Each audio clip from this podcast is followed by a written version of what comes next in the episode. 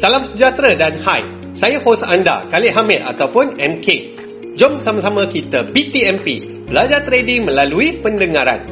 Untuk info lanjut mengenai TFS Price Action Trading dan bagaimana kami boleh membantu anda untuk menjadi trader yang profitable, layari tfspriceaction.com. Apakah salah satu punca trader gagal? Jawapannya, kalau anda dah pernah dengar episod sebelum ni, saya ada bagi tahu sebab modal yang kecil. Terlalu ramai traders yang gunakan modal kecil kemudian mengharapkan pulangan yang besar. Modal kecil tapi impian ataupun nafsu mereka tu besar. Bila kedua-dua perkara ni tak align ataupun selari, sebab itulah traders akan mengambil risiko yang tinggi lalu menyebabkan mereka gagal dengan begitu mudah. Lepas tu apa yang berlaku? Trader tersebut akan depo lagi tapi sekali lagi mereka akan kecundang. Perkara ini akan berulang-ulang sampailah satu tahap trader tersebut cukup insaf dan mula mencari penyelesaian. Dan penyelesaiannya saya akan bagi dalam episod kali ini iaitu prop trading sebagai game changer untuk trader.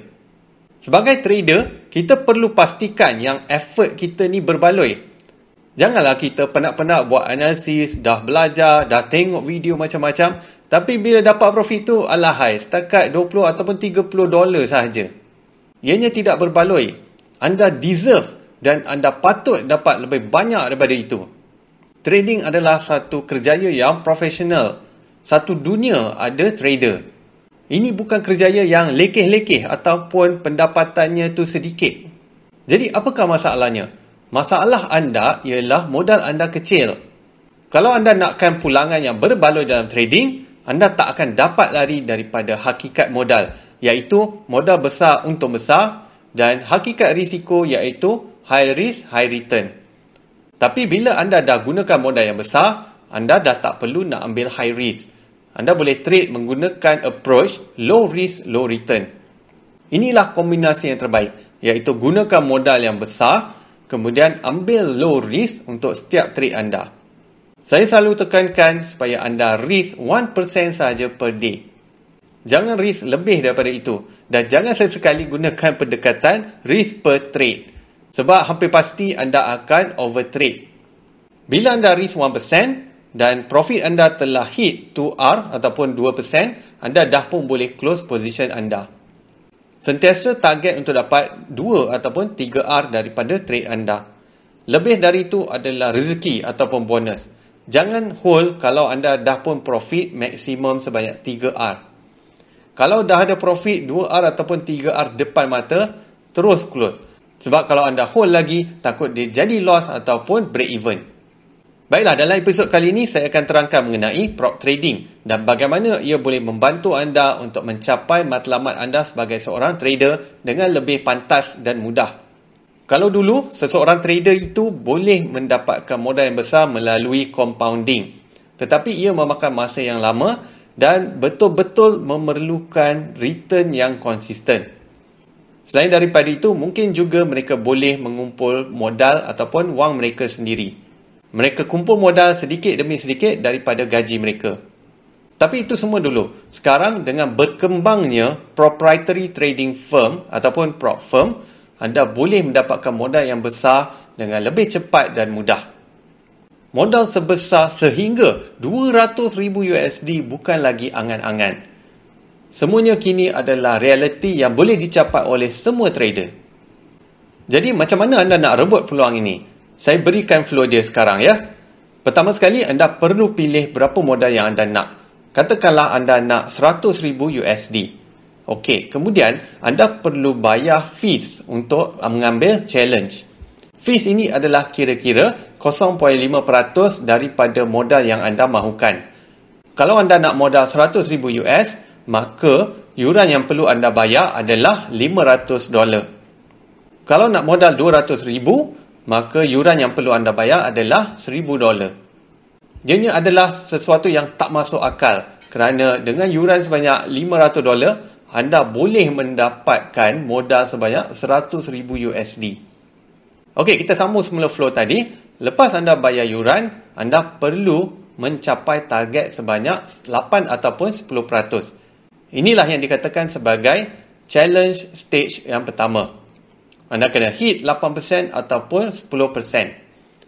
Target ni adalah bergantung kepada firm. Bila anda dah berjaya capai target untuk stage yang pertama, anda perlu melalui challenge step yang kedua pula. Untuk stage yang kedua ataupun step yang kedua ini, challenge-nya adalah lebih mudah sebab targetnya adalah lebih rendah iaitu 5%. Tempoh masa adalah bergantung kepada firm. Ada firm yang kini mengamalkan unlimited trading days. Maksudnya untuk stage 1 ataupun stage 2, mereka tidak lagi meletakkan tempoh untuk anda hit target tersebut. Kalau sebelum ni, tempoh yang standard ialah stage pertama 30 hari dan stage kedua adalah 60 hari. Namun begitu, anda perlu mematuhi rules yang mereka berikan. Dua rules yang anda wajib ingat dan mesti patuhi setiap masa ialah 5% daily loss dan juga 10% total loss. Maksudnya dalam satu hari anda tak boleh loss lebih daripada 5%. Dan untuk keseluruhan tempoh challenge tersebut, anda tak boleh loss lebih daripada 10%. Misalnya macam modal 100,000 tadi, anda tak boleh nak loss lebih daripada 5,000 USD untuk satu hari dan anda tak boleh nak loss lebih daripada 10,000 dolar untuk tempoh stage 1 tersebut. Kalau anda loss satu hari 1% ataupun 1000 dolar, maka dalam masa 10 hari anda dah pun melanggar rules 10% total loss tersebut. Dan ingat ya, kiraan loss ni dah pun termasuk dengan swap dan juga commission. Jangan ingat yang loss tu mereka kira semata-mata atas perbezaan anda entry dengan close sahaja. Okey, now katakan anda dah berjaya melepasi kedua-dua challenge tersebut. Anda akan diberikan funded account. Dan funded account ini, semua profit yang anda buat, anda akan dapat profit sharing sebanyak 80% sekurang-kurangnya. Ada firm yang bagi 85% dan ada firm yang bagi sampai 90%. Katakan anda buat profit sebanyak 5,000 dolar maka bahagian anda adalah 4000 dolar kalau profit sharing 80%. Dan dalam prop trading ada cycle. Ada yang 14 hari dan juga 30 hari. Kalau cycle 14 hari, dalam tempoh 14 hari anda boleh trade account funded tersebut dan setelah cukup 14 hari, berapa profit yang terkumpul, mereka akan berikan 80% kepada anda. Itu kalau profit.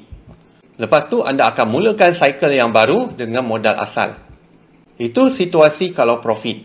Kalau anda berada dalam situasi loss, anda akan mulakan cycle yang baru dengan berapa baki modal yang tinggal.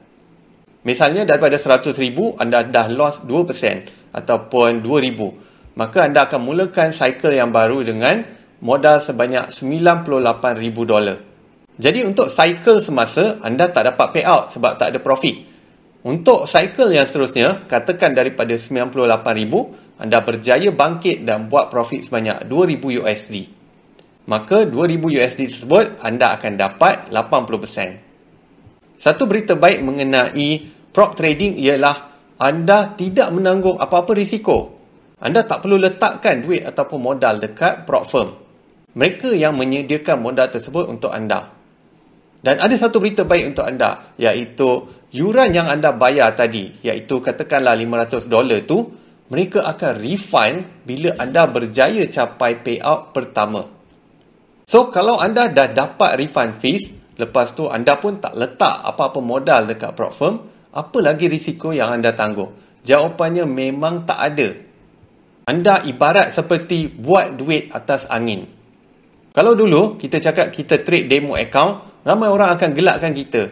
Sebab orang expect kita trade real account baru boleh withdraw. Tapi dalam dunia sekarang ni, prop trading kita akan trade demo account dan mereka akan bayar kita payout. Jadi walaupun anda trade demo account, anda masih lagi boleh dapat withdrawal ataupun payout.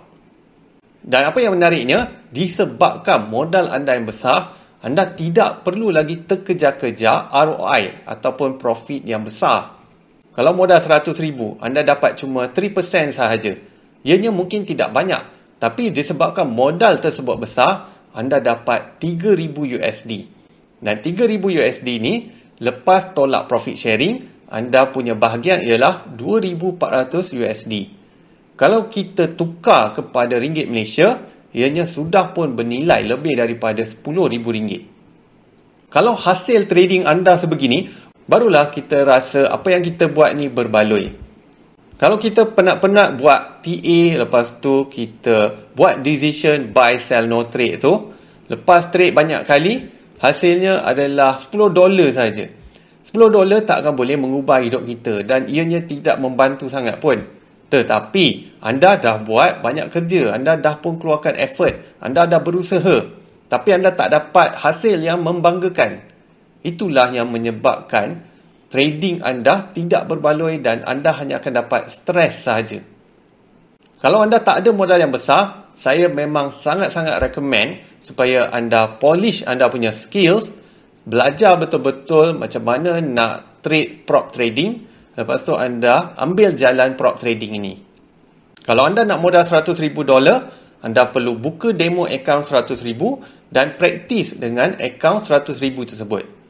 Janganlah anda praktis pada 100 USD, lepas tu anda nak apply pada 100 ribu USD. Ianya jauh berbeza. Jadi ianya sangat menarik kan? Anda tak tangguh apa-apa risiko, anda tak perlu letak duit dekat prop firm. Instead, anda boleh dapat ulangan yang sangat lumayan berulang-ulang kali. Kemudian akan timbul persoalan, dari mana datanya duit yang prop firm ni dapat? Macam mana mereka boleh begitu murah hati bagi modal yang besar, lepas tu bagi payout secara berkala dengan amount yang besar? Macam mana mereka nak survive sebagai sebuah bisnes? Saya sendiri pun ada soalan yang sama dengan anda.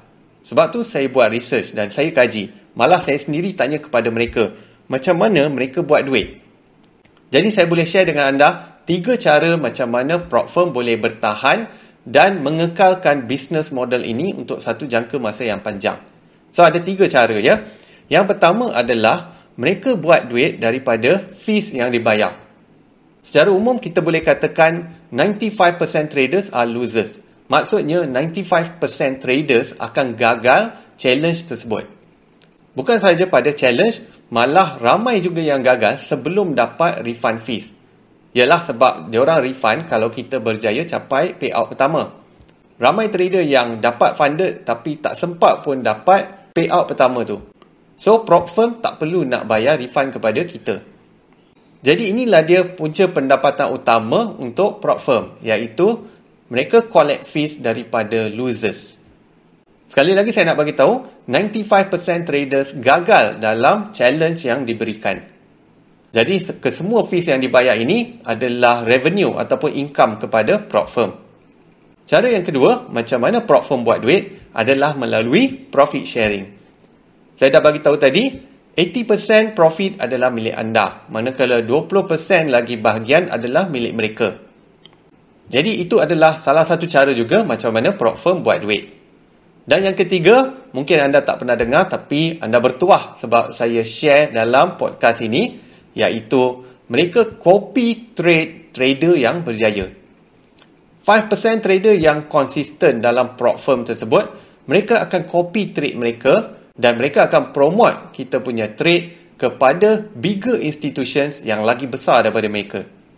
Sebab bukan senang nak cari top 5% trader dalam dunia.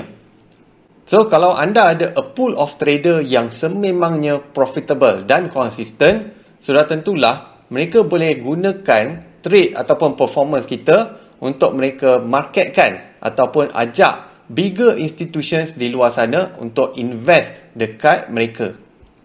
Ataupun senang cerita, mereka membuat servis copy trade. Jadi itulah dia perkongsian saya mengenai prop trading dalam episod kali ini. Untuk menjadi trader yang berjaya dan profitable adalah lebih mudah untuk anda mengikuti jalan sebagai seorang prop trader. Gunakan modal yang besar, barulah pulangan kerja keras anda itu akan berbaloi. Profit yang besar bukan lagi angan-angan. Anda boleh mencapainya melalui prop trading.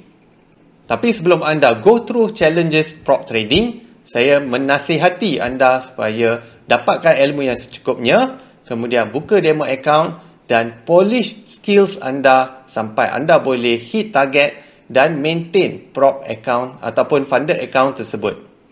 Apa yang penting di sini adalah skills anda. Kalau anda seorang trader yang skillful dan berpengalaman, tak ada sebab untuk anda gagal dalam prop trading challenge. Dan apa yang lebih baik lagi, tak ada limit pada prop account yang anda boleh dapat. Sekarang ni ada banyak prop firm dan setiap prop firm ada had maksimum masing-masing. Kalau anda dapat modal maksimum sehingga 600 ribu dolar di tiga firm sahaja, anda sudah pun mempunyai modal ataupun capacity sebanyak 1.8 juta dolar. Berbanding dengan sebelum ni, kalau anda trade gunakan modal 100 ataupun 1000 dolar, cuba bayangkan anda trade menggunakan modal 1.8 juta USD. Sudah tentulah ianya jauh berbeza dan akan menjadi jauh lebih mudah. Trading ni jadi susah bila anda guna modal kecil dan anda kena kejar ROI ataupun profit yang besar.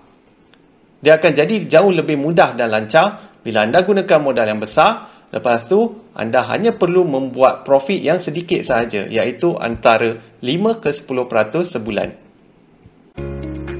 Okey, sekian sahaja untuk episod podcast kali ini. Semoga bermanfaat dan ingat ya, teachers learn the most. Share episod podcast kali ini dengan sekurang-kurangnya 3 orang rakan anda. Untuk info lanjut mengenai TFS Price Action Trading dan bagaimana kami boleh membantu anda untuk menjadi trader yang profitable, layari tfspriceaction.com. Selamat maju jaya dan kita jumpa lagi dalam episod yang seterusnya.